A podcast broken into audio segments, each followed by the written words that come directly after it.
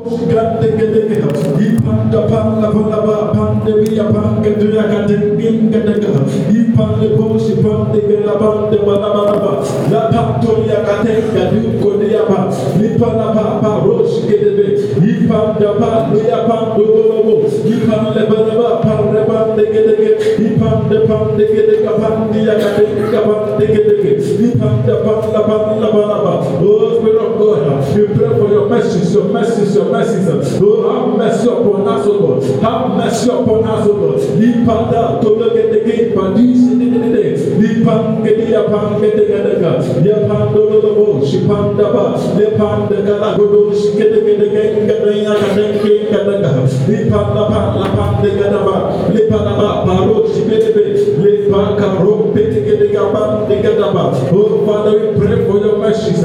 Oh, Balabalaba. Father, have mercy, O God. Have mercy, O God. Have mercy, O God. Lipan Dipa, you go, you go, Shigedege, Lipen Delebe, Kadon Shigedaga, Lapan Diapan Dolobo, Likadegedege, Kadon Shigedegaba,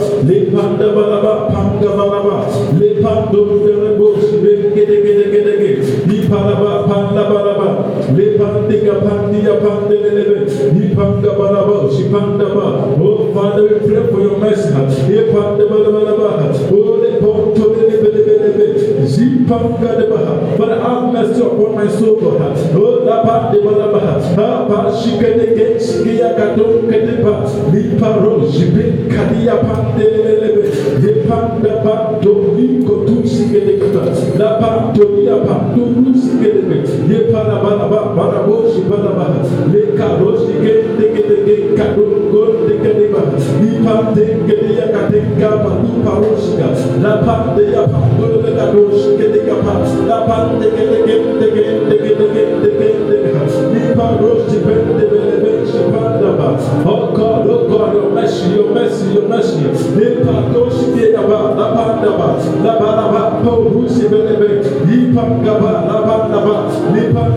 Banaba, Po Rusi, Bele,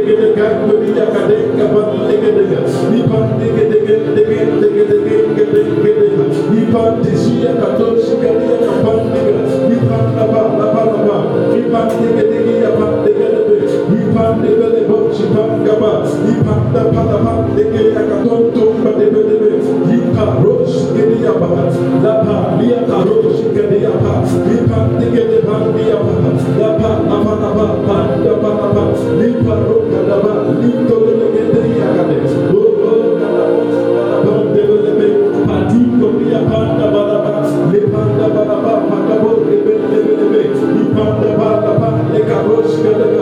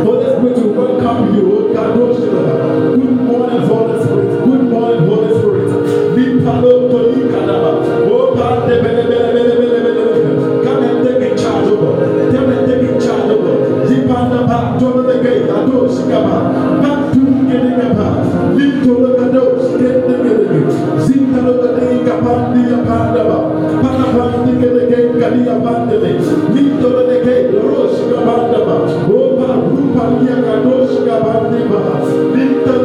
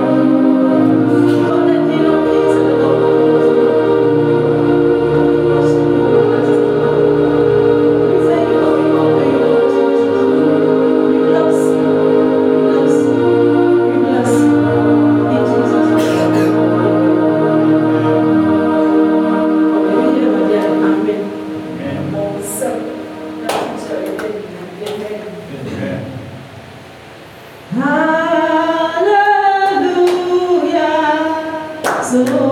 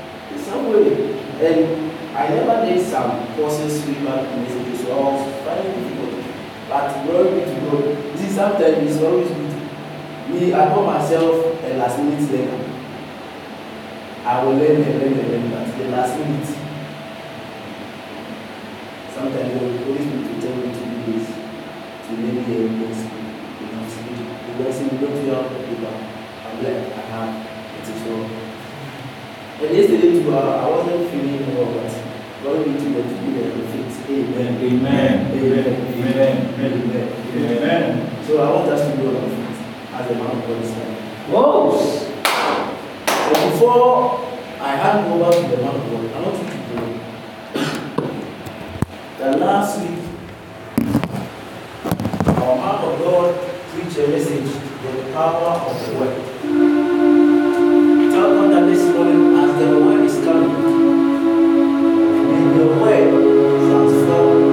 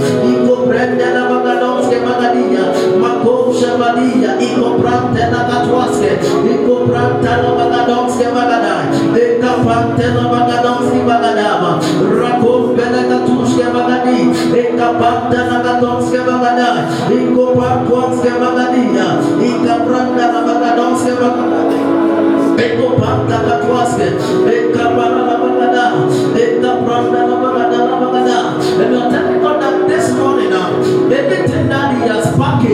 in the world, the Lord should release it unto us this morning. That word that is for me in the word, God Father, open it in the name of Jesus and it to me. In the name of Jesus, in the name of Jesus.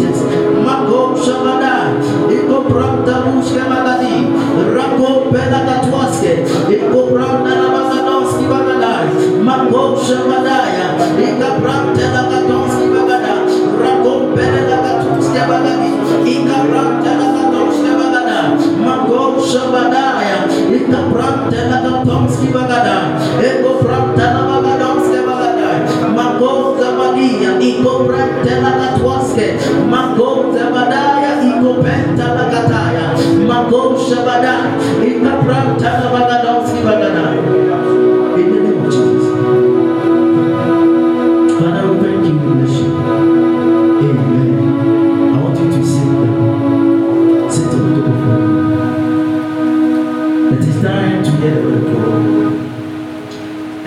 person that is coming is not just any man.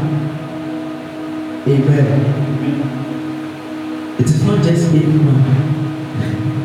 he is a man chosen by God. And he's not just a man of God. He is a man appointed and ordained by God. John the Baptist said, I came to prepare the way for the one who is coming. This one, I am preparing the way for the one ordained and appointed by God to come. And I believe personally that the word that you deliver, my share is in it. I don't know about you. I don't know about you. As I was sitting down, this was um, this what was coming. The word will fall it. That's why I am saying that my share is in it. I don't know about you. That's why we are praying that the Lord should prepare our heart. Because the man of God can speak. He can speak, but you want to receive it. So without saying much, this man is a man of one wife and a child. Amen. A man of one wife and a child. So without wasting much time, help me welcome the ministry of Reverend Joseph Asamoah.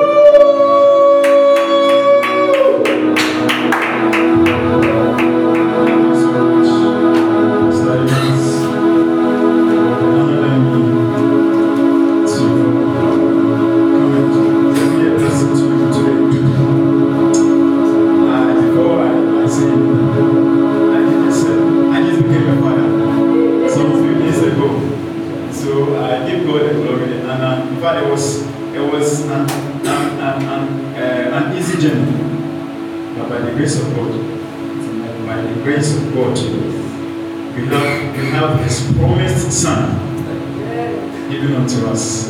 It was tough. That was when it started last week. So last week I couldn't make it. But I should have added it as part of the testimony. But let me just wrap it up on Sunday. So we went to the hospital.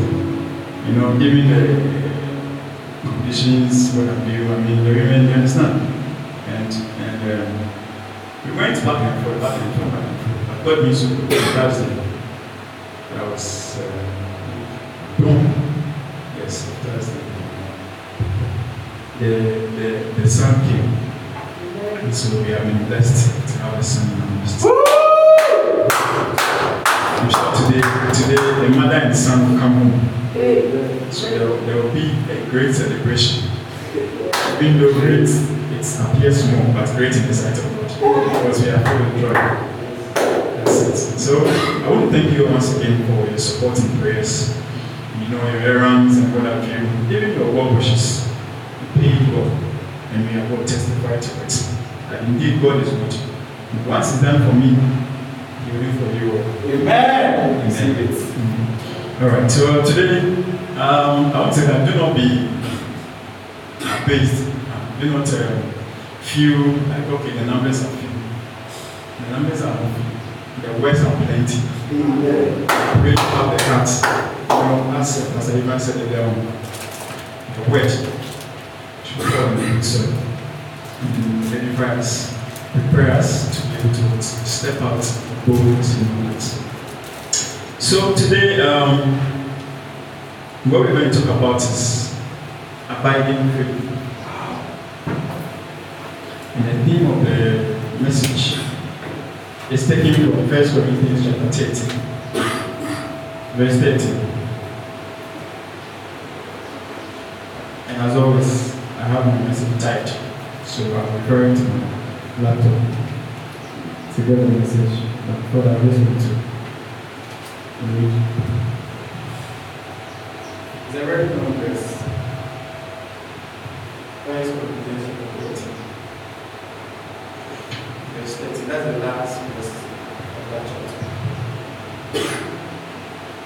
And it says, Now abide faith, hope, love. These three. But the greatest of these is love.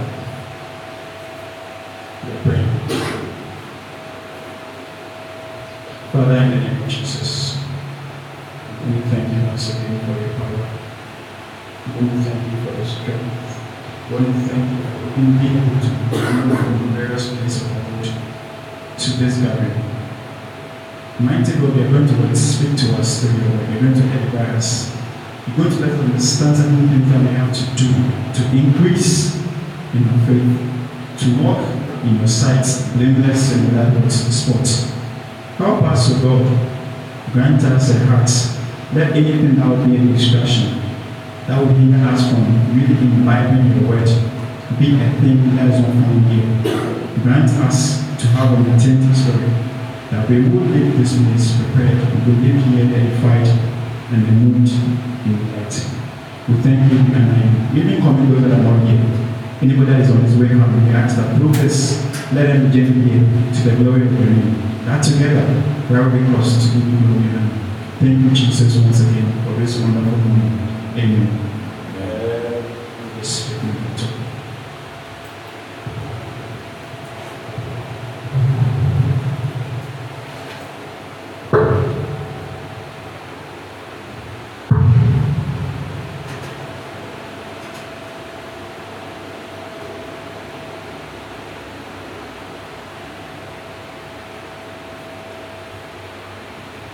So the title of the sermon once again, like I said, is abiding faith. And I believe you know I've of faith. Um, we heard of it is a, a five-letter word that means a lot. And, and you realize that this life that we're living, in fact, a very core essence of our existence and our being on this word called faith. The verse that we read talked about three things. The first one was faith, hope, and then love. Even though the greatest of them is love, they want to center on faith. So it goes like Which of you? Go ride. so he says, which of you, in fact, nicely dressed and seated here, know what will happen tomorrow? Certainly not. All of us do not know what's going to happen tomorrow. But we know and we believe that when we was go to bed and come home, right, and have our being, and run around with our daily activities, the certainty of tomorrow is unknown. This life, as we know, is controlled by the unseen realm. And since man is a spirit being, he needs a vehicle by which the things of the unseen pertaining to him or her will be transported to the natural. You all know we are spirit beings, housed in an earthly vessel called the body. And so, whatever it is that comes to us exists before. And the place of existence is the unseen realm or the spirit realm. How do you get what is in the unseen realm into the seen realm? There certainly has to be a way by which whatever belongs to you will be transported from the unseen realm to the seen realm. You've been promised money. The Spirit of God has promised us things. Surely they will come to pass. But your, your, your, your, your level of commitment, there's a certain level of commitment from you, or to, is needed from you towards make sure that thing is established. And that is in what we call faith. So the life of man under the sun is full of innumerable uncertainties, like I said earlier. And as the saying goes, tomorrow is not promised. But what is promised is of God. Because He is the one that knows tomorrow. We as beings do not know tomorrow. We can only what possibly what um, um, project, uh, fantasize in our thoughts what we would want to what have do tomorrow. But unfortunately, if you are not empowered to see the tomorrow, would you be able to what, um, um, actualize what you fantasize about the previous day? Obviously not. There are myriad of things under the sun. Man places their firm belief in. Example, science, technology, education, as a means to attain riches. Men as lifeline helpers. All of us here, at one point in time, have come to a point uh, where we will need certain things from men to keep us going. It could be what a word, it could be an advice, could be some sort of a kind thing, or let's say um, um, um, some support that you need from someone who is what man to keep going. So they are the lifeline helpers in this situation. Even political parties and leaders, we pride our hopes, we trust in what they say to us. That they will get us somewhere, they will give us an offer, it could be a job, education, traveling, what have you. President of nations, they give us sugar-coated words some they are able to fulfill, even partially, others not at all. But yet still, we have a certain what, minute level of hope in them, of faith that they would, as they have said, deliver.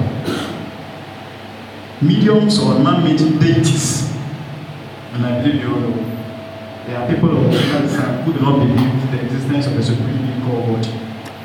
But they believe that certain objects they have built, that they what remain faithful to over the years. And when they call offers them what their need, they put their faith in those objects. Just to mention all of these are certain things under the sun that man how their fame lives in. By aspects of are all these things indeed the right mediums or channels by which our faith should be placed in since all of the above are proving some level of failure, Of course, you can attest to it. Someone give you his word about something, it will come to pass. You'll be in expectation of when will this thing come. He said he's going to do this, but it hasn't materialized. He's man. So, you may not hold him accountable 100% because he's money, he's fallible. But I can, of thousand percent certainty, but thousand percent certainty, assure you today that the one and only place of investing your faith with a hundred percent guarantee on return on investment, I mean those business and you know, financial um, um, um, inclined students um, and professionals understand what we mean by return investment. Our profit, in simpler terms, is in Jesus Christ. He is the only one, and in fact, the only source of our hope. He is the Son of the one and only true God. So our faith that we know should not in any way put any other thing, any other being than Jesus Christ. But is the reason why we are all gathered here today. We call ourselves men of God, we call ourselves what leaders of what? Uh, groupings in the Christendom. If Christ had not died for us, I don't think we would have been here today. All these instruments would have been manufactured. So Jesus Christ should be our banner, be our, our source eternal hope of faith.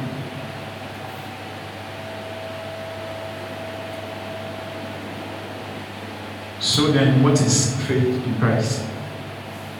Faith, as we have all heard, what exactly it is, as defined according to the scripture. Hebrews chapter 11.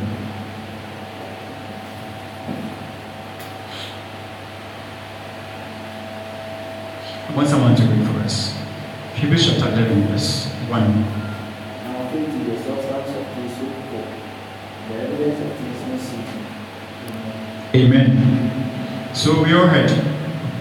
To reiterate, it says faith is the substance of things hoped for, the evidence of what things unseen. Right? Can you repeat again? Now faith is the substance of things hoped for, the evidence of things not seen. Yes. The substance of things hoped for and the evidence of things not seen. I believe it's self-explanatory. Many a time before something comes to you, you envision, you think of it, but you haven't received it. The thing that is able to make you hope for it, even though you don't see it, that too, let me put it on, or the channel, or the medium, by which you are able to have firm assurance that I'm going to get this. That thing is what we call faith. It's the evidence of the things you are hoping for. Also, the substance of the things that you haven't yet seen. I said earlier on, man is a spirit being. And everything that we live, we do, emanates from a certain realm which is unseen. But how do we actualize the things that are existence in the unseen realm? It is by faith. It is by faith that we are able to have them come true. Can you add a verse for me? It's a very nice, yes. It the elders. Here it says, for by it's but the whole of Hebrews chapter 11, part of verse 12, chapter 12, talks about faith. So when you go, meditate on it. Meditate on it. It will actually want to shed more light on the things or the happenings that have taken place that can be categorized as true faith in Christ. I read some things down, but some summaries about the verse. So let me just go through. Faith It is when you have firm belief in the existence of something, someone, or a process you have not set your sight on. Let me take it again. It is when you have firm belief in the existence of something, someone, or a process you have not set your sight on. Adeɛ a wɔnkɔ a w'ani hu nso so wowɔ awerɛhyɛmu kɛseɛ sɛdeɛ wobɛnya anaasɛ ɛwɔ hɔ something that you haven't seen in fact some of them even when you think of it it's far fetched in fact you say ahwẹ kẹfẹ wọn sẹ ẹ adeɛ wo di ɛbɛ yɛ na yɛ ɛnso ɛbɛyɛ hɔ because o gyidie mama you have great faith. So that is what we are talking about faith in other words faith is a total surrender of all our cares and burdens to Christ Jesus and diligently following his lead all times and all situations. You can, uh, you can actually testify with me that this life is full of uncertainties, like I said earlier on the introductory statements. We don't know when we will exit or bow out of this life. It's an uncertainty. You don't know even when you put in an application whether you picked or not. An uncertainty for jobs. Even when you are so angry, you don't have anything.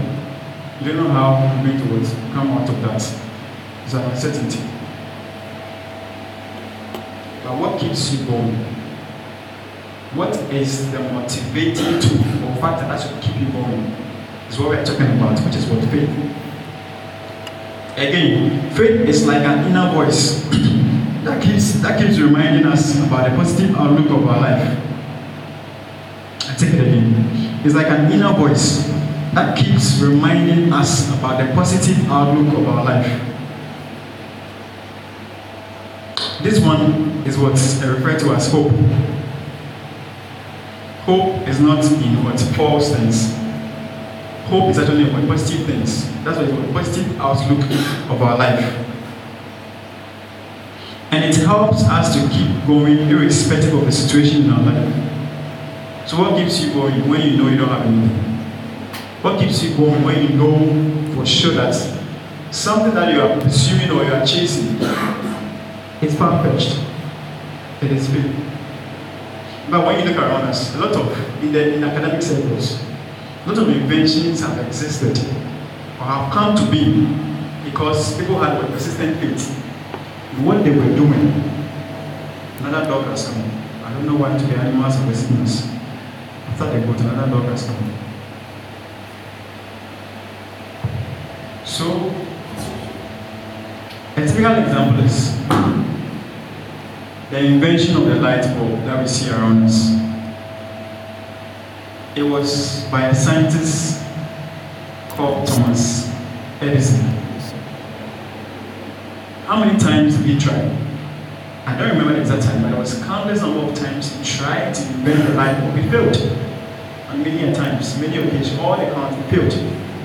But with one last count, or one particular count, he went through. What kept him going? And when he tried, eventually, it was he succeeded. The dog is back. I don't know what else. Can even maybe I don't he wants to enjoy what you are saying. So that is it. Even in the in the in the world instances, people have exhibited what except faith in the thing they were doing, and lo and behold, they were successful. You can think of the Wright brothers, those who invented airplane. What would have been triggered them to even envision that you could put something in space that can travel? Barring all forces, all laws of nature. They tried for the first time, they failed. But they succeeded. What am I leading to? As Christians, as people of the faith, as people who are believers in Christ, we should at no point in time have doubtful instances, or let's say thoughts. Because once you doubt something, it is even better not to have started or even been or believe in it. Because that is the beginning of the failure of whatever it is you are believing in. Our Lord and Master Savior. Know that the. Hmm. Amen. Did you all hear that? It's self-explanatory. Can you take it again? James chapter 1, verse 6 to 7. But let him act in faith, nothing wavering. For he that wavereth is like a wave of the sea, driven with the wind and tossed. For let not that man think that he shall the Lord. Amen. Amen.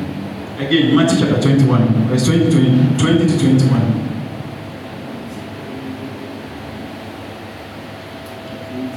Matthew chapter 21, verse 20 to 21.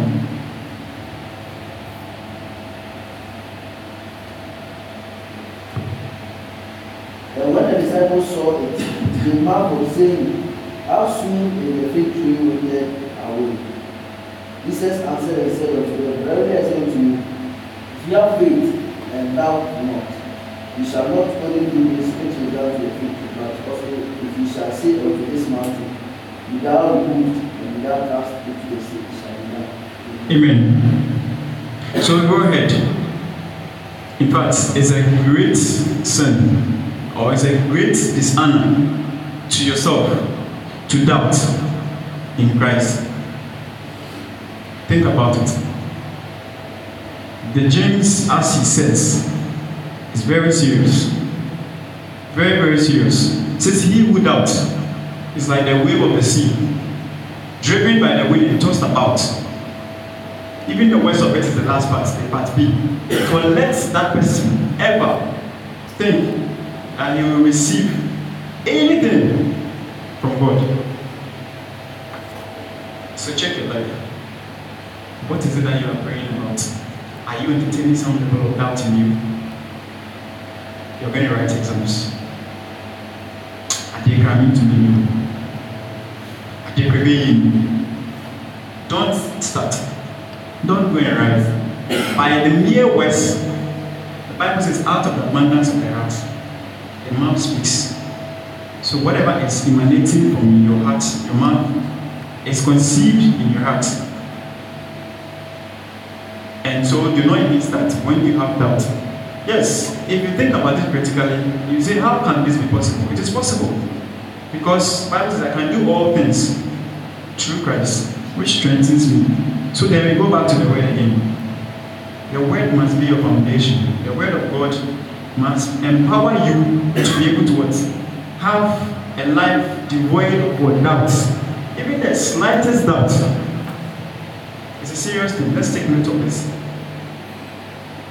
If you have doubts, your breakthroughs will always will be drawn afar. Your breakthroughs will not come to pass if you are doubting. Because, yes, God is a spirit. We don't. He promises us that He's going to deliver you, He's going to give you this and that. Because you don't see Him and you don't see it yet, you begin to what, cast doubt on it. It just won't happen. So let's be very particular about it. Jesus gets the victory in the sight of what? The disciples. They came back and realized that what? The tree indeed was dead. Why did Jesus get the fig tree? It was scarce because he expected to find fruit on it. But unfortunately, when he came, there was no fruit on it. So even that is still another statement to you as Christians. That in your faith, you must bear fruit. Jesus exemplified faith there by cursing the victory and there and then died. So let's let's not let this life's precious, the, the, the challenges we go through in this life, because these are things that are going to war against your faith. Particularly when you're on campus. You see a lot of flashy stuff. You can easily be carried away by your colleagues, the way they live, certain things that you are devoid of, but they have. Why some people when you go to them to ask for a favor and they don't get it for you, they don't give you no way out. You might be tempted towards let go of your faith. Believing that Christ who brought you, who took you there, will surely will put you to the pedestal end of glory. So let's be very particular about it. Let's take note of the fact that your breakthroughs from God, your expectations, will not come to pass if you doubt, if you do not have faith, but instead cast doubt on what you believe in. It's very important. Now let's look at how to have and nurture your faith. Most of the statements I put them as um, summaries, so you can just take a point as I read. How do you have and nurture your faith? This is like a seedling which must be watered and given all the necessary attention or care needed for its growth. So is our faith. I take it again, like a seedling, which must be watered and given all the necessary attention or care needed for its growth. So is our faith. Let's meditate on this. I want to, I want to take it once again. Like a seedling, which must be watered and given all the necessary attention or care needed for its growth. So is our faith. Growing your faith is a conscious and painstaking activity. I will say, when you you must, you must, you must intentionally or consciously commit to building your faith by the help of the Holy Spirit once again. Painstaking activity of constantly feeding on the Word of God and engaging in spiritual exercises.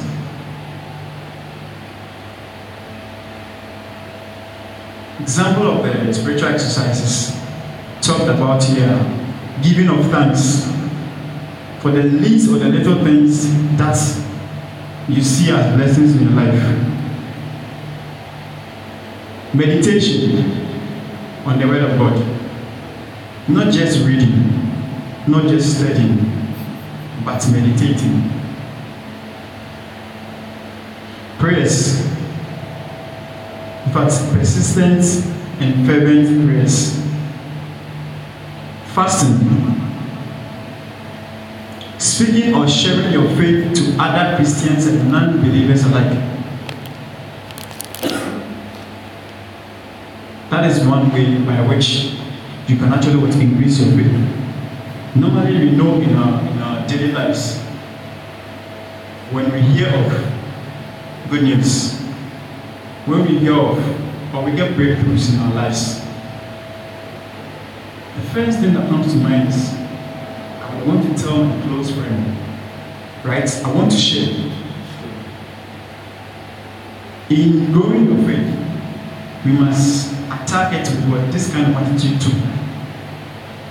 If you realize anything or blessing in your life, your close allies, the ones you trust, of course, not anybody you share certain things but some are evil. But the ones you trust, you share with them, it will boost their interest to knowing the kind of faith you have if they have no or little faith. And also non-believers. Our lives as Christians should be example unto them. And by example, what do you mean? You have to walk the talk. You have to walk the belief that we found.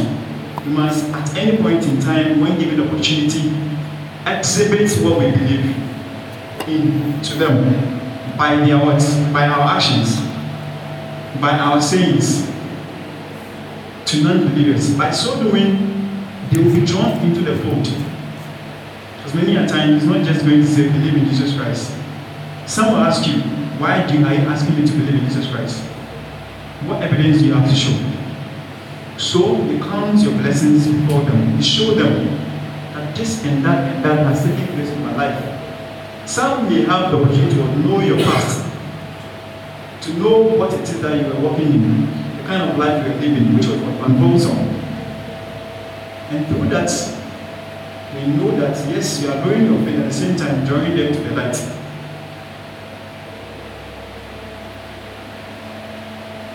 The Bible says that faith indeed comes by hearing and hearing by the word of God. Know also that your faith must be tested. Your faith must be tested in nurturing and growing your faith and having faith. It must be what tested in order for it to pass maturity. A Christian's life is a life of trials all the time. Because Christ said, Know that if myself, they persecuted me, it was done to me. But when we read Matthew chapter 5, the Beatitudes, written down there, you see it. If they so persecuted me, and the other words, fathers of the faith that existed before us, how different you when you choosing to follow Christ? But when you walk through these adversities, when you walk through these persecutions and trials, know that your faith is being what passed through a test or a trial. And if you are able to, which you must, come out successfully, your faith will grow. But you will have evidence, solid rock, rock solid evidence to tell or share to others and it will boost your faith, it will help your faith also grow.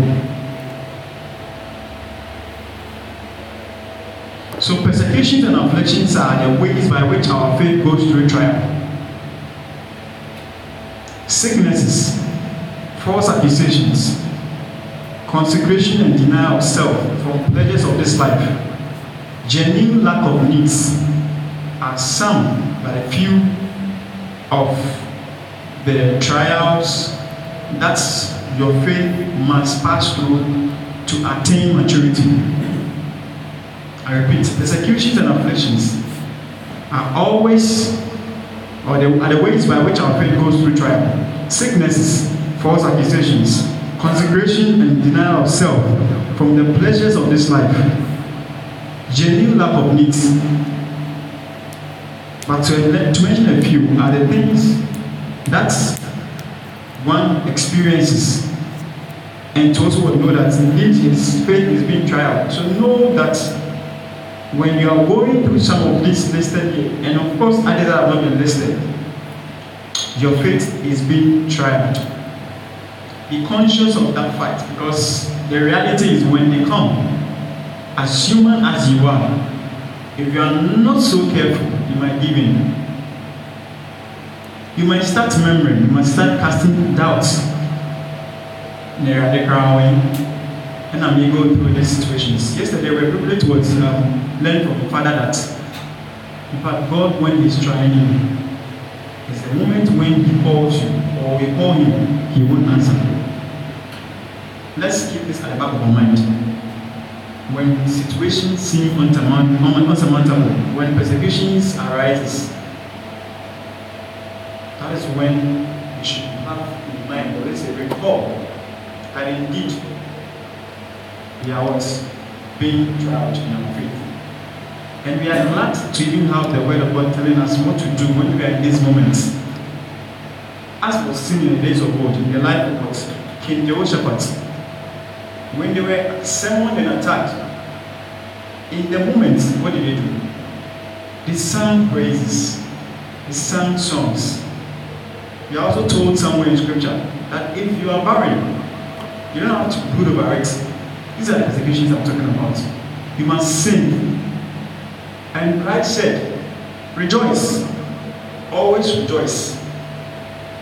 When persecutions arise and you're walking through them. So you should, the only way by which you're able to what, have your faith, to be matured as you go through persecution is having what a heart giving thanks, a heart that rejoices even in the face of difficulties. It is not easy, trust me, we are beings. We live in this life. It is not easy at all. We say it as we are saying, but when you analyze and critically when it dawns on you, if you are not careful, but that is when you have to what know that you must stand. Because we have what? A great cloud of witness seated above in the place, watching you to see if you go through. So they will congratulate you. Because they made it. They went through it. Even difficult times were theirs than our time. That's what I would say. Ours is so easy because you know what? They've broken the grounds. Apostles, the apostles have done the what? The core work. Ours is what? Work in it and exemplify it.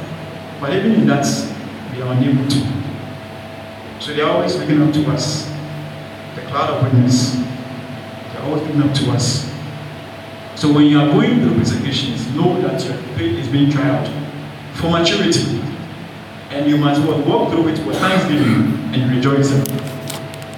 Never at any point in time feel down, um, downtrodden or don't look down on yourself when you are going through those things. There will come a time when um, um, um, circumstances situations and loved ones would neglect you. That's when you have to remember. Let us not forget just as a student is going to write an exam and you want to try and remember everything that is learned. Same approach. Let consciously have that remembrance. That they will come because I have I've sat and I realized that. But I, it was an experience I had. My very first vehicle was involved in an accident. And unfortunately the one who was involved in the accident, he drove and he died out of it. There and then I was shaking. I didn't get one single from it the vehicle, it was destroyed. The family said they going to what? But they went to pay back, but they did not. I didn't want to pursue it again. But I learned something from it. From that day onwards, what I told myself in this life, as long as I'm the one that's it, and myself, I have not been lost, but I have not exited this life, I'm not dead. It means I can get again. So I told myself that, okay, anytime I'm going through situations, I try to, before even the thing happening, I focus and I think about it and I, I, I analyze and draw the outcomes of this. So I realize that, okay, anytime you're going through something, the outcomes are basically three. It will either be a good, a bad, or none of these. Do you get it? So I conscientize myself and I apply that template to almost everything that happens around me. Anytime I'm going to take a venture, I sit down and I analyze and I think about okay, this is the outcomes. Once you have the knowledge of the outcomes, when they happen, they will not be surprises to you. Do you understand? I, guess the point. They will not be surprises to you. So that's why you have to have the consciousness to having what this in mind that persecutions will definitely arise. And when they arise, what are you supposed to do? You must walk through it with gladness. With thanksgiving, always rejoice. What does that mean? In the face of what's challenges, rejoice. When all is rejoice. Because I, I have realized that when you do not rejoice and you have pain, pain is a tool. But it's a demon in the realms of darkness. It's actually produce fear. When you're going through pain, produce fear. And the devil always comes to attack when there is a seed that is planted, or something is found which belongs to him. Because Christ this is what and the devil cometh, but find what? Nothing in me. So let's be cognizant of this particular fact. In light of this, we must endeavor to conscientize our minds, yes, I've said and body to anticipate persecutions. When we are aware of situational circumstances, we are adequately prepared to handle it. Paul and the other apostles were really afflicted for the sake of the gospel. You know, in the book of Acts, the things that took place and all that. So these are the things that you must what, do to have a free nature and you must grow. Now let's look at the takeaways. What are we taking away? What are we living here with? Because anytime you go through a situation or you go through a seminar, there are certain things that you must first ensure you are living with. That will be your guide. That will be your mantra.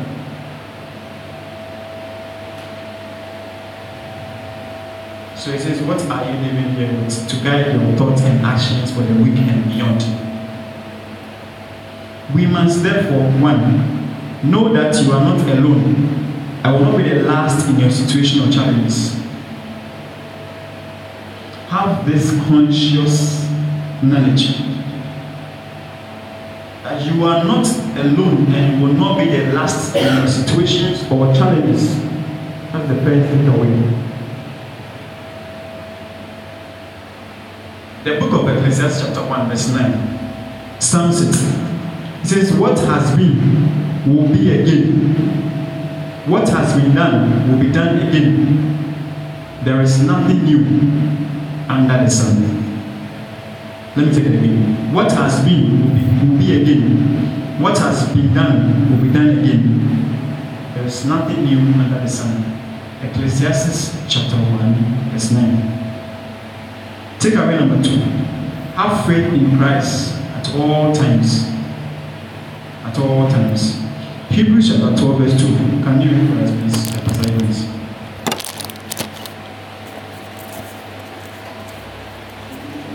Verse 2. Looking unto Jesus, the author and finisher of my faith, who for the joy that was set before him endured the cross, despising the shame, and down on the right hand of the throne of God. Amen. Amen. So, again, can you take it again for us? Looking unto Jesus, the author and finisher of our faith, who for the joy that was set before him endured the cross, despising the shame, set down on the right hand of the throne of God. Amen. Amen. So Christ, we know, according to the book of Hebrews chapter 12, verse 2, is the author and finisher of faith. He starts our faith, he finishes our faith. But we must hold the faith. He creates, he completes it. But you must hold the faith in between the, the creation and the completion. So you have a role to play. It goes on to say that he didn't want to look on the shame.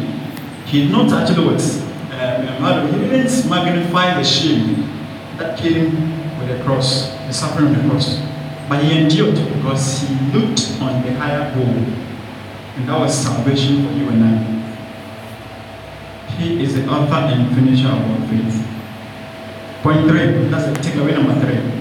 Consciously examine yourself every moment called today. Again, consciously examine yourself every particular day called today. Second Corinthians chapter 13, verse 5. Can you read for us, Pastor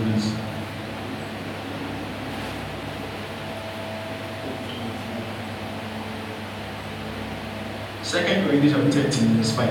Examine yourselves whether you live in the faith, prove your own selves.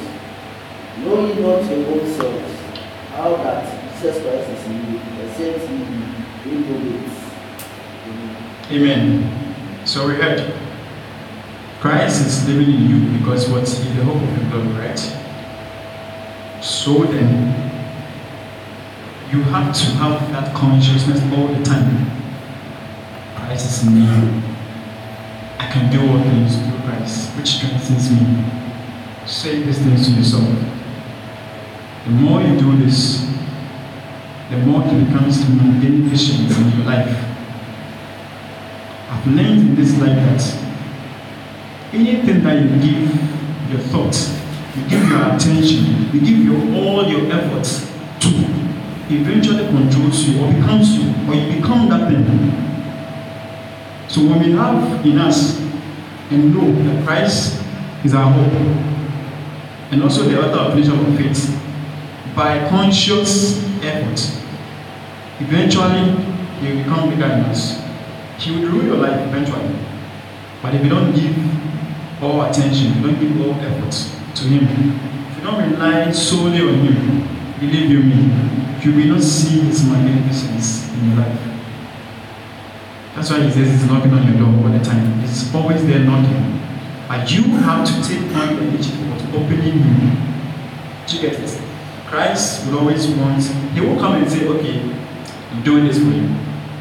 I'm doing this for you, but I want to see your effort, your input. Let's take note of this. consciously examine yourself every moment all day. Second Corinthians chapter 15 verse 5. That is 13 verse 5. That is the buttressing verse. And then point four. Draw on the experiences of the heroes of faith.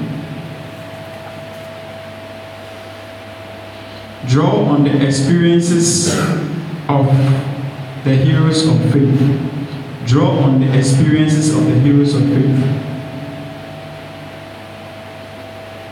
In academic circles, that is where I always want to draw my experience or examples from. Anytime a lecturer or a researcher wants to conduct a research, before he proceeds, he goes to look for what we call literature. Do you understand? What is literature? It's a critical study or a careful study, observation, findings of whether that subject matter by which you're going to do the research has already been existed or has already been what a work has been conducted on it. And if works were conducted on them, what were the findings? What were the outcomes? Where can he fit his research in?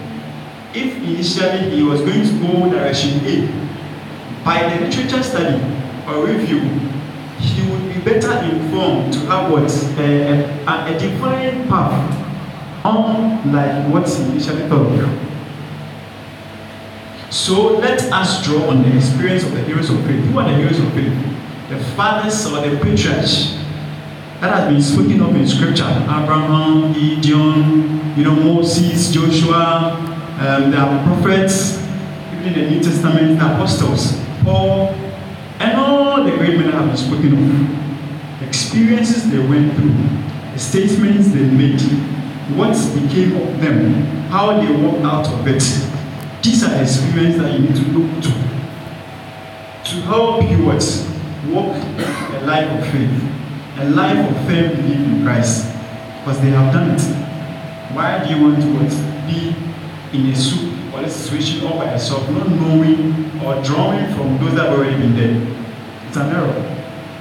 Even Christ is the soul or the key or the summit of all these heroes of faith. The process he went through to redeem us to himself in itself is an experience that we can draw from. So let me proceed. Same point. With Jesus and the apostles being the first prime examples, the gospel and the book, the gospel, I mean Matthew, Mark, Luke, and John, and the book of Acts contain countless experiences of such. So from here today, one of our takeaways is let's go and do findings. Let's go and read on the life of a lot of such men or heroes of faith who have walked earth, gone through what we are going through now, and what take cues, take examples to boost our faith, to help us live an exemplified life, a life full of what faith in Christ Jesus. We all know Paul, what became of him, the sufferings he went through,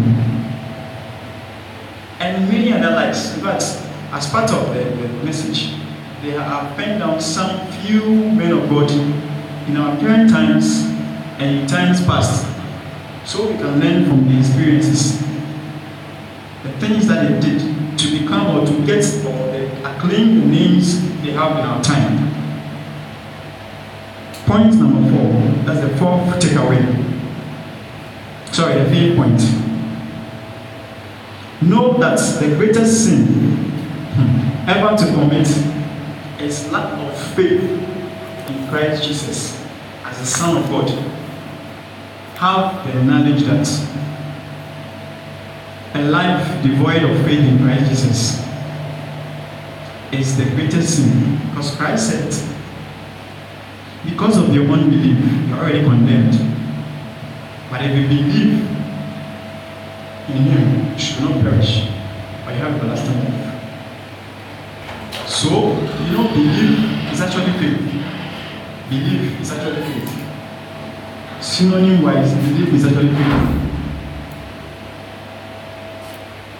Let me take it again, the last one. Know that the greatest sin ever to commit is lack of faith in Christ Jesus as the Son of God.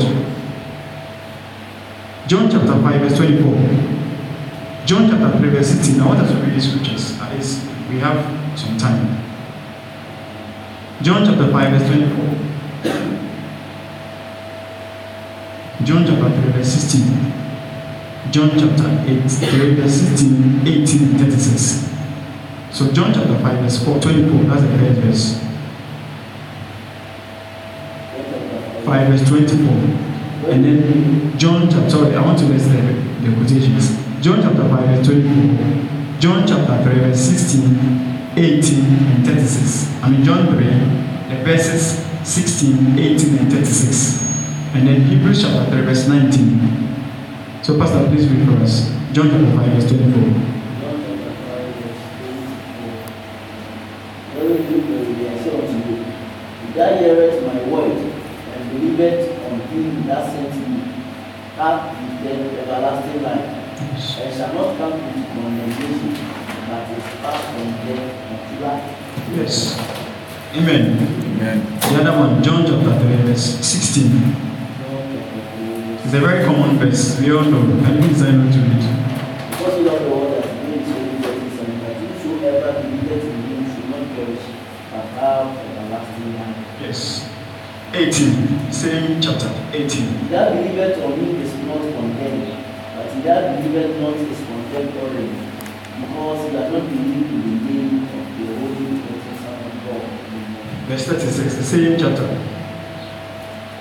He that believeth on the Son hath everlasting life, he that believeth not the Son shall not see life, but the wrath of God abideth on him. Hmm. This is serious. So we all heard. Hebrews chapter 3, verse 19.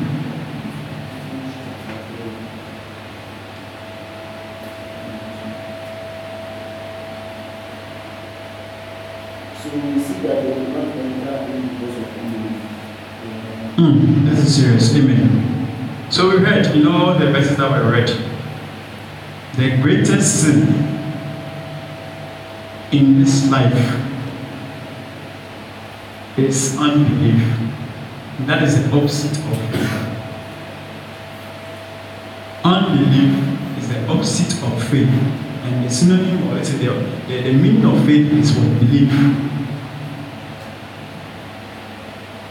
In simpler terms, the, the Hebrew says what they could not enter to the place of rest because of what they are unbelief. Christ says that what you are condemned to death, failing to believe that I am He, the Son. So it's not even your sins. If you look at the whole of Scripture, this is what Jesus Christ centers the whole thing on. You having believing that He is. So you see, great faith is very key. You believing that Jesus Christ gives you eternal life. But of course, not in totality, because you have work to do. Faith without works is dead. So you must have works to prove. One great man of God says that, yes, Christ says He's paid for our sins. Right? He's paid for our sins. But it was not entirely paid in a way I understand you. He he has actually you know when, when you, you lease something out to someone, the thing is not entirely his, right? Eventually you pay back. I mean when you borrow money, you pay back, right? So your sins have been forgiven. Forgiven in this instance per the explanation he gave. It's not like you are done completely. You have the work to do to redeem yourself. And that is what you have to pay with your life. A life of righteousness. A life that is devoid of sin. A life that is what? Pleasing to God. By constantly believing in his name. So failure to do this is not ultimate. Even though you believe, how well do you believe? That's what he was trying to point out. So you have a role to play as, an, as a believer to ensure your faith is grounded and well firmed in Christ Jesus. And never entertain unbelief, which is tantamount towards the, the effect of doubt. So these are the five takeaways that As you walk out of this place, you walk through the week and beyond, constantly brood over, meditate on them to help you build yourself up in the faith.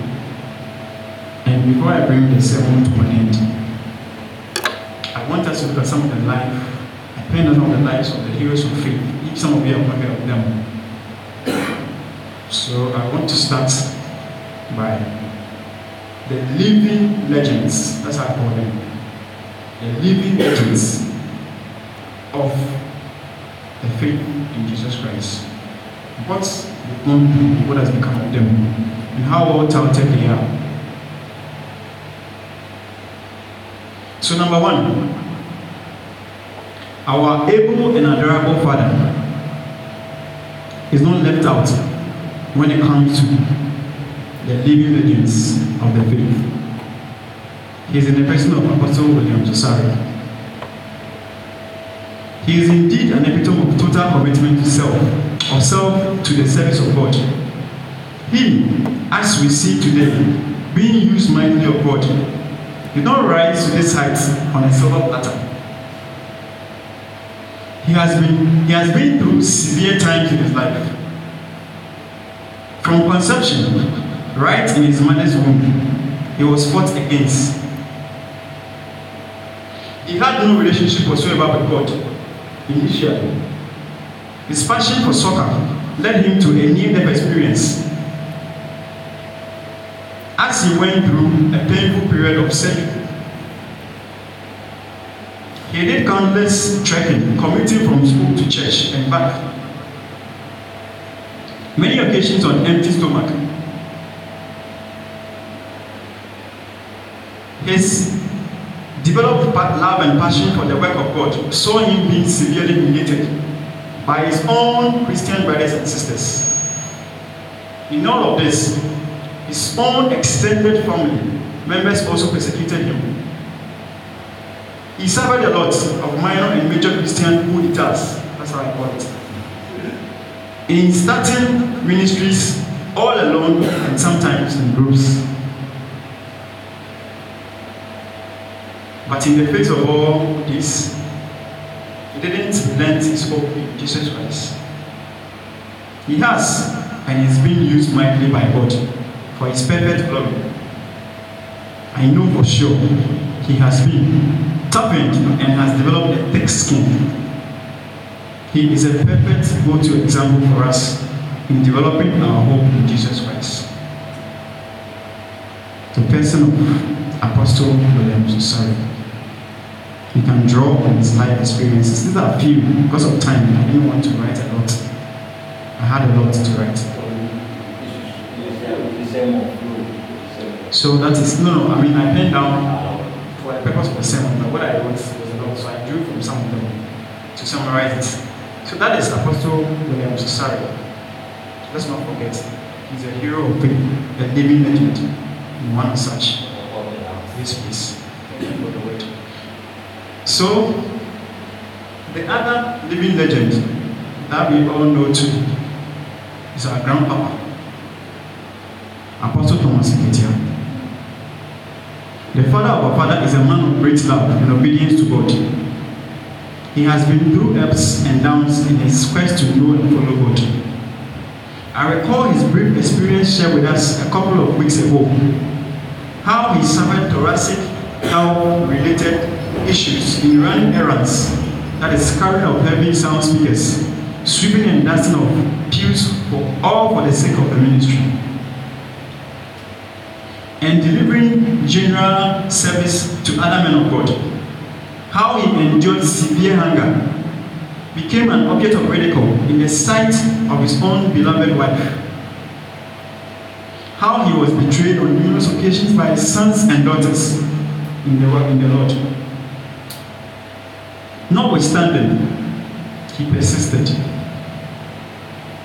not looking at the current circumstances, Therefore, is who we see today being used marvelously by God for His glory. Apostle Thomas Nketia, one of the living legends. But for the sake of time, here's what the time with you. Apostle um, um,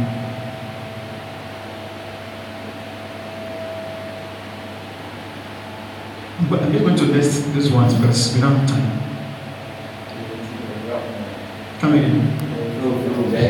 I didn't write that much, but I, I listed because of time. I mean, I started it with time for learning these ones now. The father of charismatic movement in Ghana, the Papa, Danta, Archbishop Akandelemus.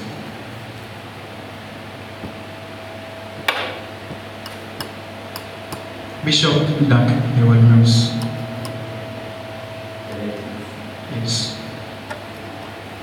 Prophet Francis Cotton.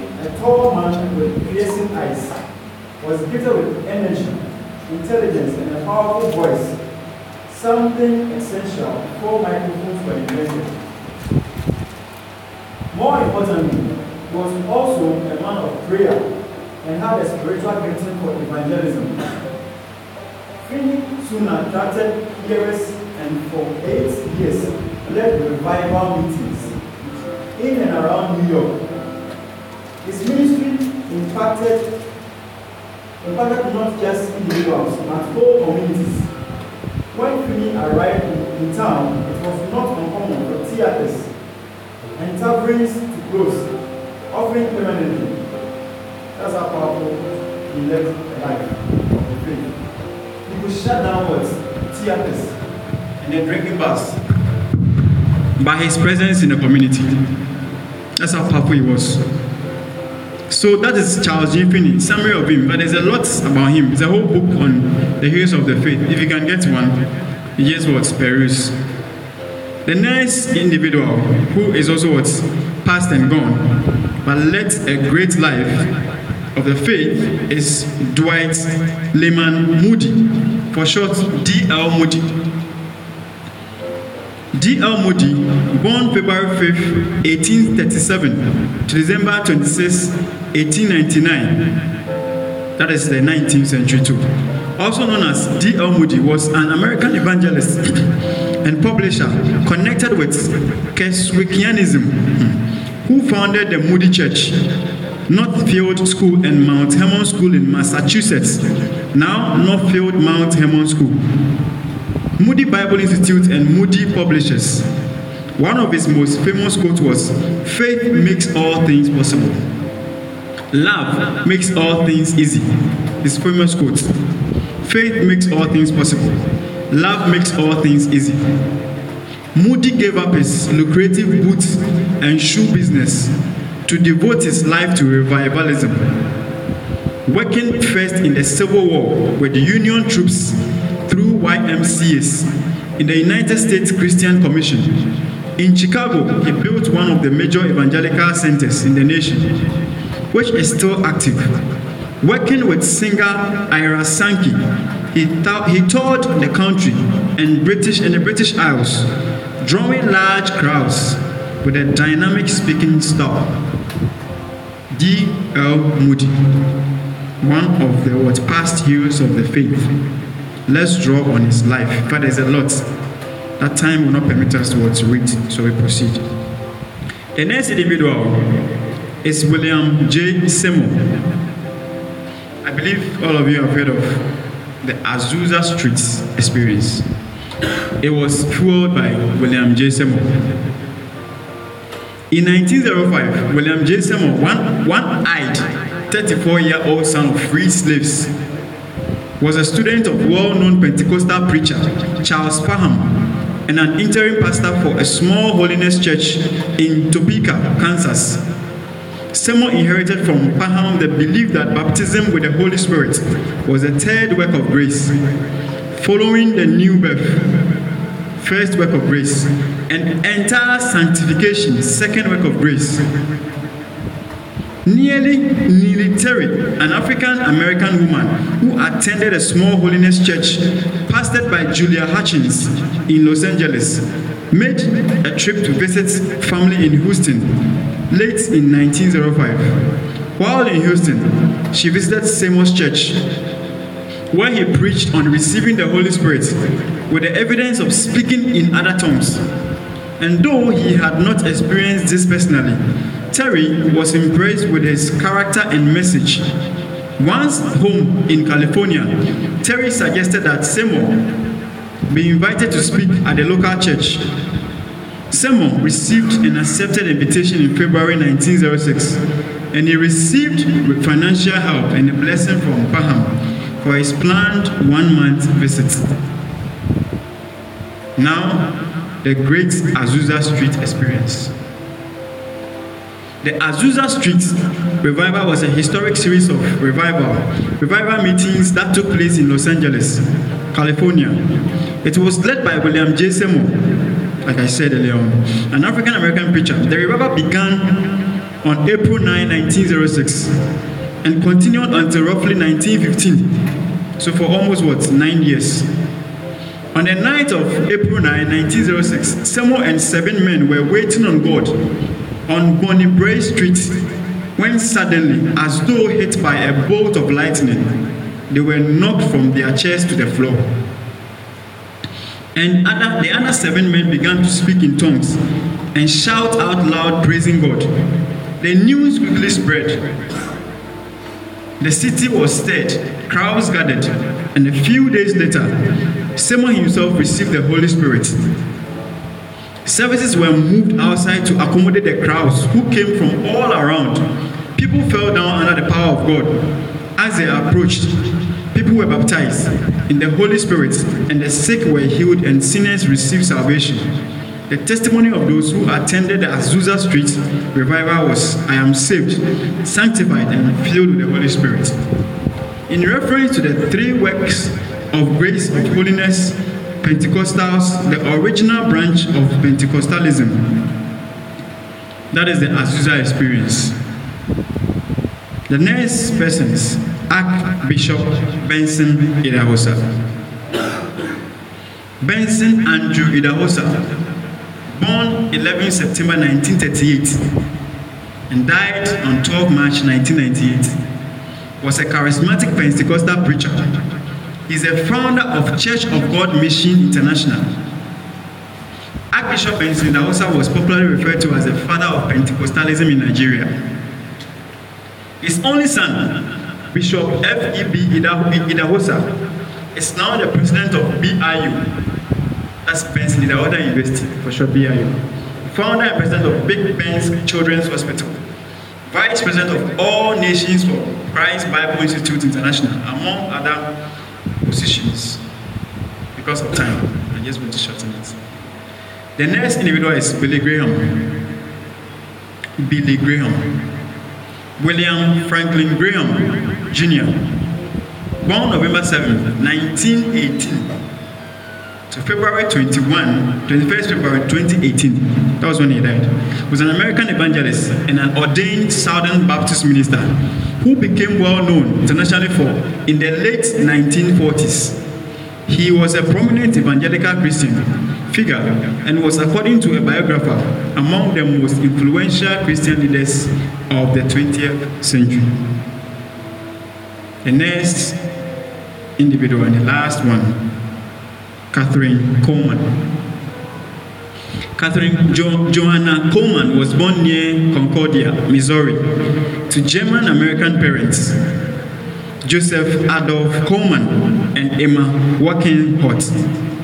Several years after spiritual experience at age 14, she began itinerant preaching with her elder sister and brother-in-law in Idaho. Later, she was ordained by Evangelical Church Alliance. And on this note, I draw the curtains on today's message about abiding faith. Let's endeavor towards live with the takeaways outlined. Brood over them, meditate over them, and walk a life that is worthy of the call. A life that is worthy, such that the great cloud of witness who sits above in the Sanhedrins and the courts of the Most High look at us and be glad. They'll be proud that indeed their works that were done many, many words centuries ago is not in vain and is what's still being pursued with all diligence by ourselves. God bless you so much your time and your attention. Shall we pray? Father, we are so grateful for the honor done us by speaking to us, letting us understand that without faith, God, we cannot please you. Let us, O Lord, as we depart from your presence, be filled. Grant us the strength by the power of the Holy Spirit that we will walk the talk, we will exhibit great faith, the one that was demonstrated by your Son in his death to redeem us to himself. Mighty God, if there be any persecutions as you have outlined, O God, in your word, let us not, O God, lose sight of that fact, but let us rejoice and walk through them. That at the end of it all, we would, O Lord, be called home with a great, O Lord, welcoming and a words outlook. We bless you, we thank you. Lord, even as we depart, be with us through the entire week. Let us not lose sight of who we are in you, what we ought to do with our lives, O God, that through us, O God, your glory will be shown forth. We honor you, we thank you, we bless your name, we worship you once more. For you, God, are indeed the God that we serve. We bless you. In the name of Jesus, we pray. Amen.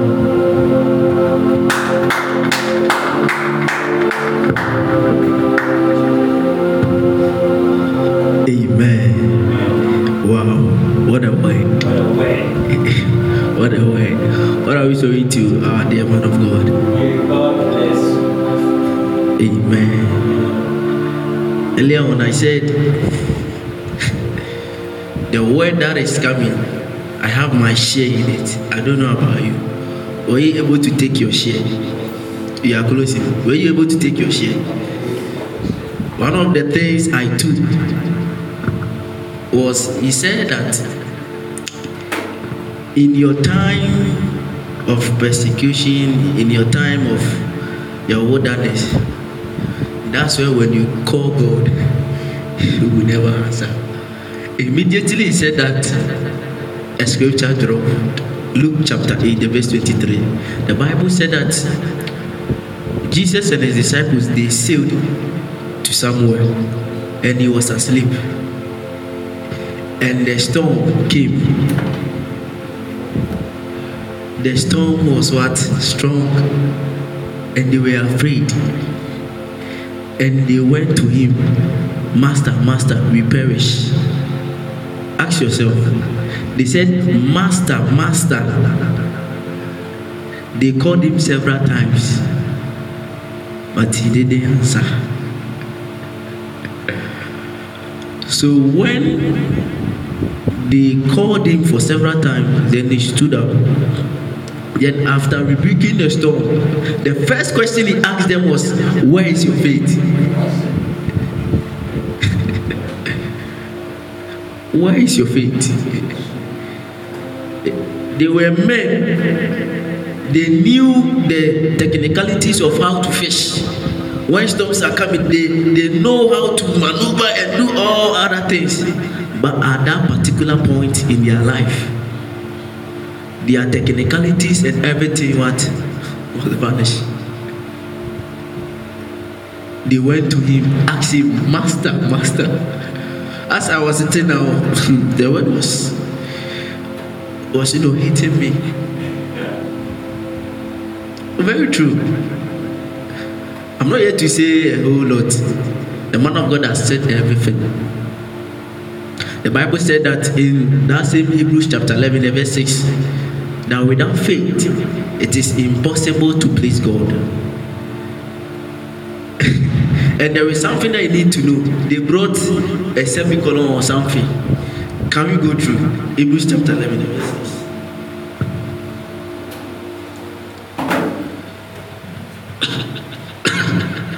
Hebrews chapter 11, verse 6.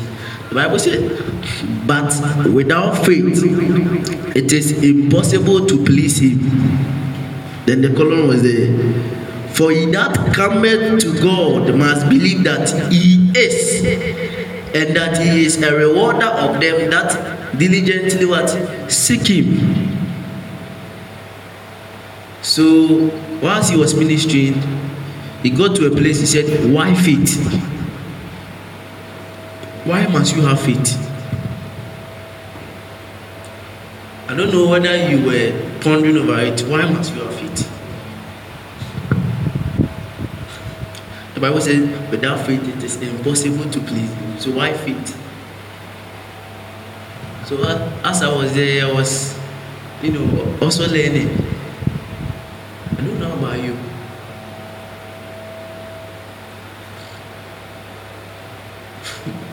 you just ponder over it. I don't know about you. They called him Master, Master, we perish. And when you read that same Bible, the Bible said it got to a time Jesus was with them and he left them. And whilst they were in the boat, they saw him coming from afar. He was walking on the water. And one of the disciples said, Can I come? And he said, Yes, you can. So these disciples had this determination. He was so determined to go. So he started, he was going, he was going. When he got to, let me say, a kilometer or a mile away from Jesus, that's when the storm what came. And immediately, a person who is so determined to go to Jesus was drawn. And when Jesus helped him, he said, Oh, you little faith. That is even good. He had a, a, little amount of faith. Yes. But one thing that struck me most was when you are in your wilderness, in terms of your persecution. That's where you need to have faith. So the question for us this morning, or the takeaway message, is why faith? Said, For these three remains love, hope, sorry, faith, love, and hope. But the greatest of it is faith. Ask yourself, why faith first? And why love last? But love is the greatest. But ask yourself, why faith first? And why is hope in between faith and love? As I was there, I was just wondering about it. So what came to me was, Bishop, I don't know how to explain it. I don't know how to explain it. But you see, one thing you need to understand is if Jesus or if God will trust you with something, He needs your faith.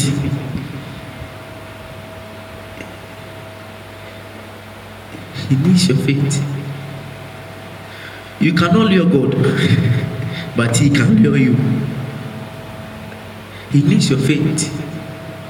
And before He can trust you with something, or let me say, He can trust you with a big thing, as I said, He needs your faith.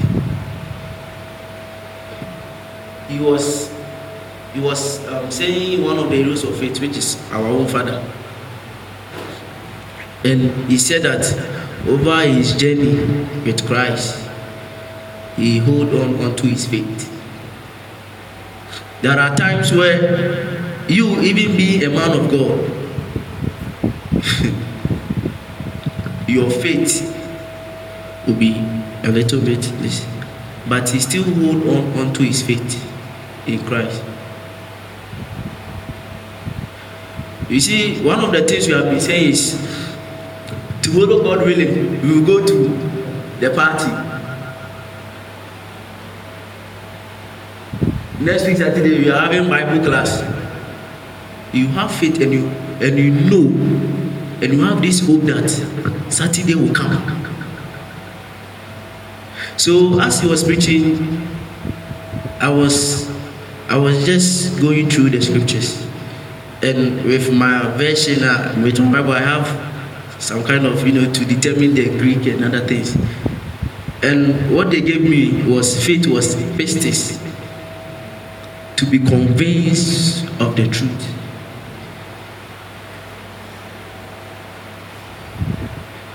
So one question that he was asking me is, as I said, why faith? And he asked me, why do you come to my presence? You just let's analyze it. Why do you come to my presence? Why are you doing what you are doing? And he was asking me that, do I come into his presence? I'm I'm I'm saying something, so I'll come back to it. He said, Do you come to my presence because you want me to do something for you or what? Then what I said was,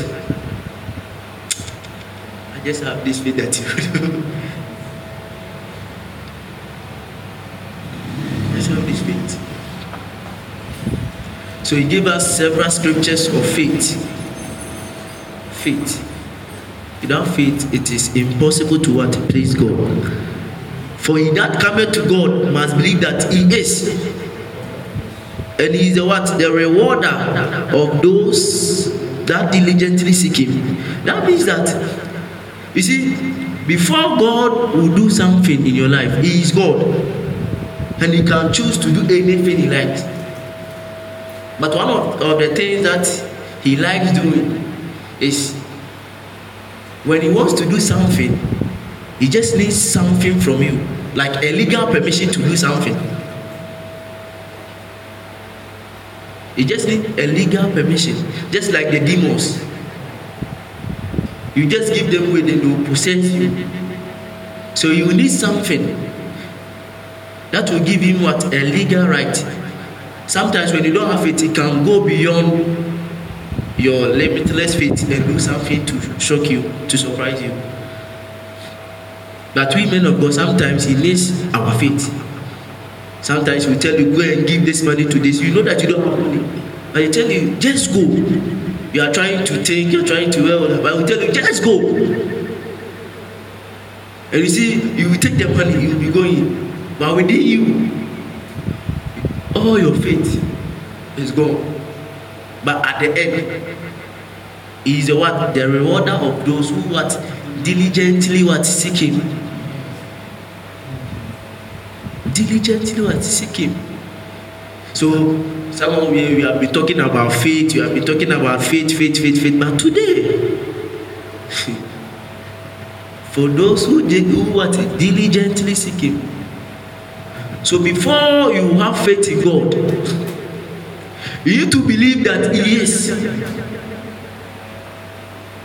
And you need to believe that He can do it.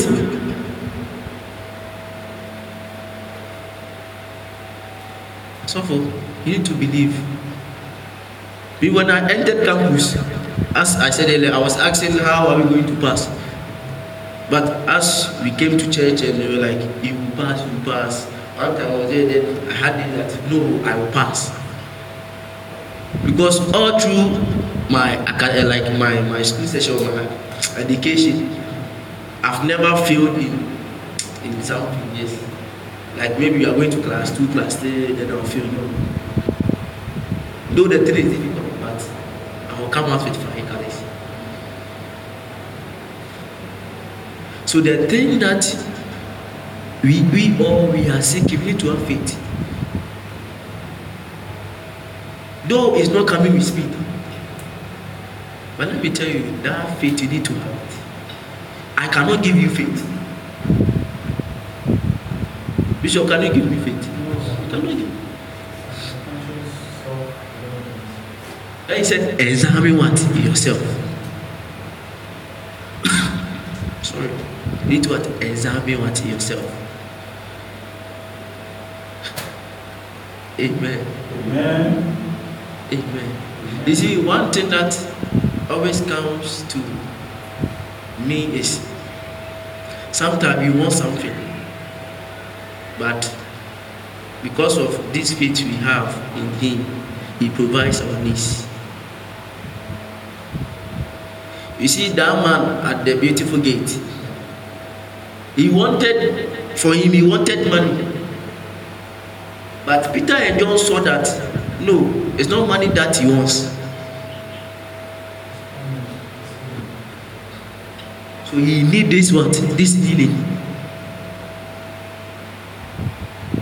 You should just trust him, he will do it. No matter how long it will take. Just need to trust him.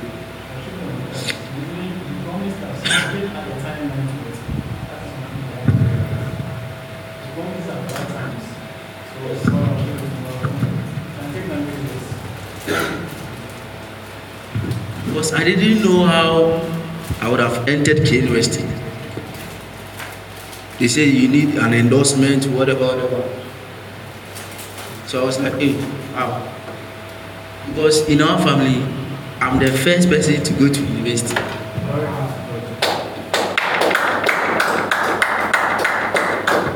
The first person. But it got to a point where the enemy intervened that he will never allow me to go. But he took prayers and faith in God. That's why he said, This kind goeth not. But taught fasting and prayers. And he was he was teaching us on how we can build by meditation, by praying. Yes.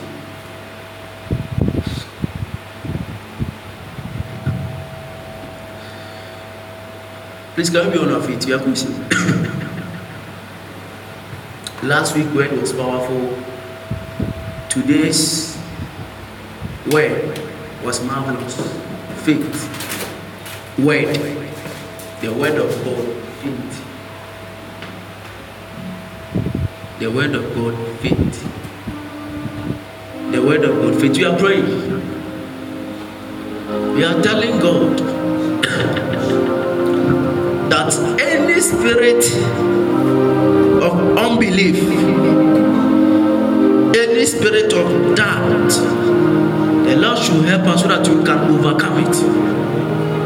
The Lord should help us so that we can overcome it. I want you to pray that prayer. Spirit of doubt, any spirit of unbelief, the Lord should help us that we can over, overcome it and take it away. I want you to pray this prayer. For some of us, the reason why your miracles are delaying is because of that unbelief. It's because of that doubt. I want you to pray this prayer.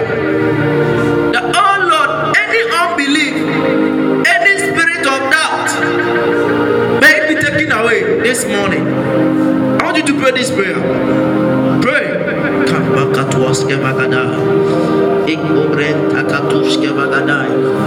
Ekasula branta lakatuaske bagadi.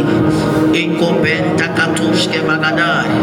Ekobranta lakatuski bagadia. Rekombala labaluske bagadai. Ekabranta lakatuaske bagada. Ekabante la bagadonski bagadia. Makasubranda la bagadonski bagadai. Ekabante la katonski bagadiba. Rakumpele la bagaduaske bagadaya. Ekabante la bagadonski bagadi.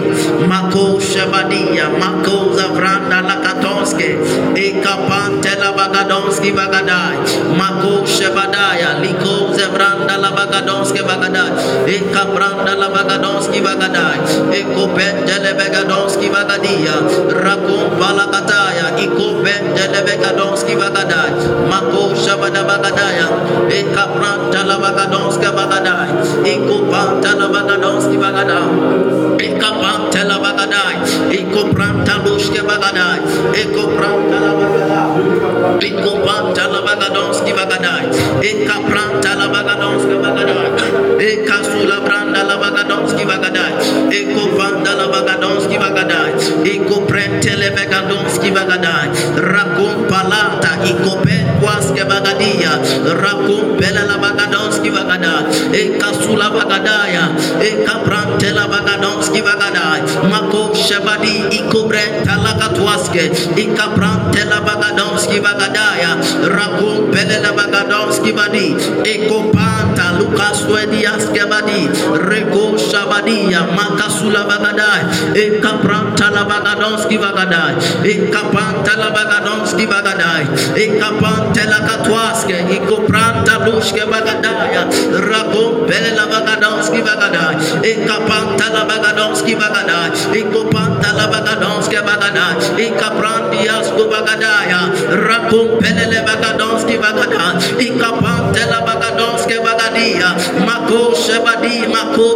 La katonske. La katwaske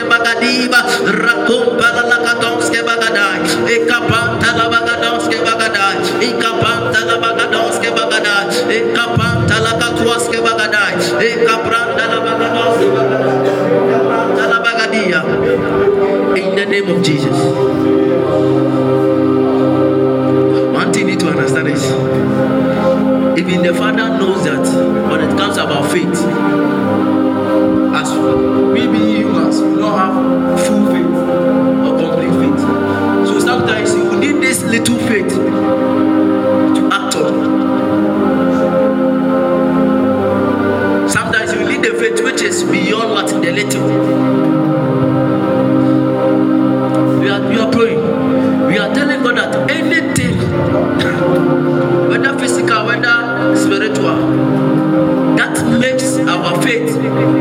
To shake, that makes us to lose faith sometimes in our life. We are telling God that God should help us and God should take that thing away. God should take that hindrances away in the name of Jesus. Anything that makes you lose faith, we are telling God that God should take it away. That obstacles, that hindrances in the name of Jesus. I want you to open your mouth and pray. And pray and pray and pray. Branda la bagadaya. Eko. For the Bible said that looking unto Jesus, the author and finisher of faith. Mako shabadia. Ika branda la bagadonski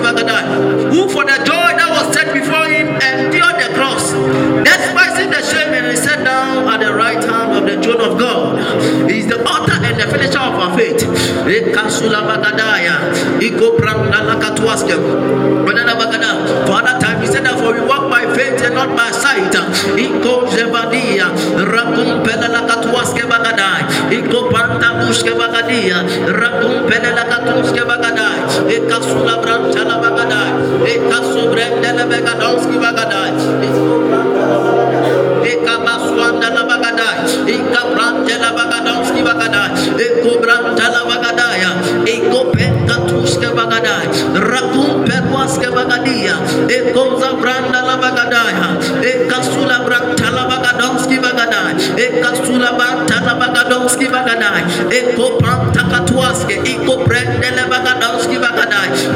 shabadia, bagadai, bagadai, la bagadonski bagada, ekasula branda la Eh, In the name of Jesus. The Bible said that we should do all things without what murmuring and what disputing.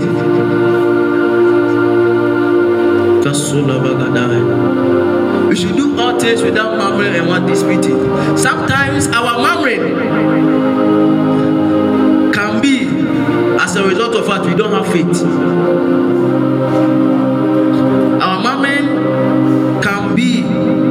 As a result of what unbelief. Oh God, when? When will you do it? When? You are doubting. You are praying. You know yourself. You know what you have been battling with when it comes about faith. I want you to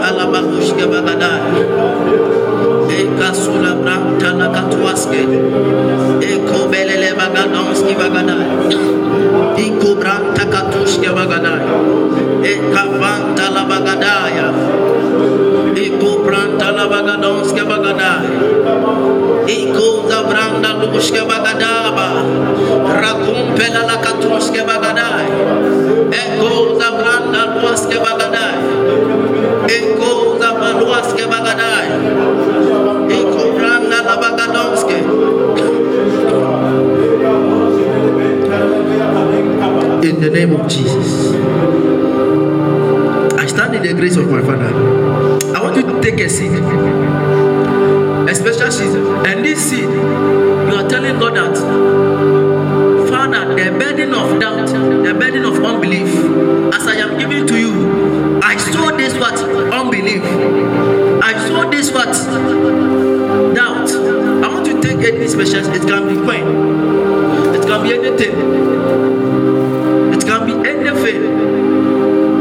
I'm telling God that, Father, I've been battling with this doubt, this unbelief for so long. As I am giving, away. I give it to you. I saw faith, and I give you the unbelief, and I take faith.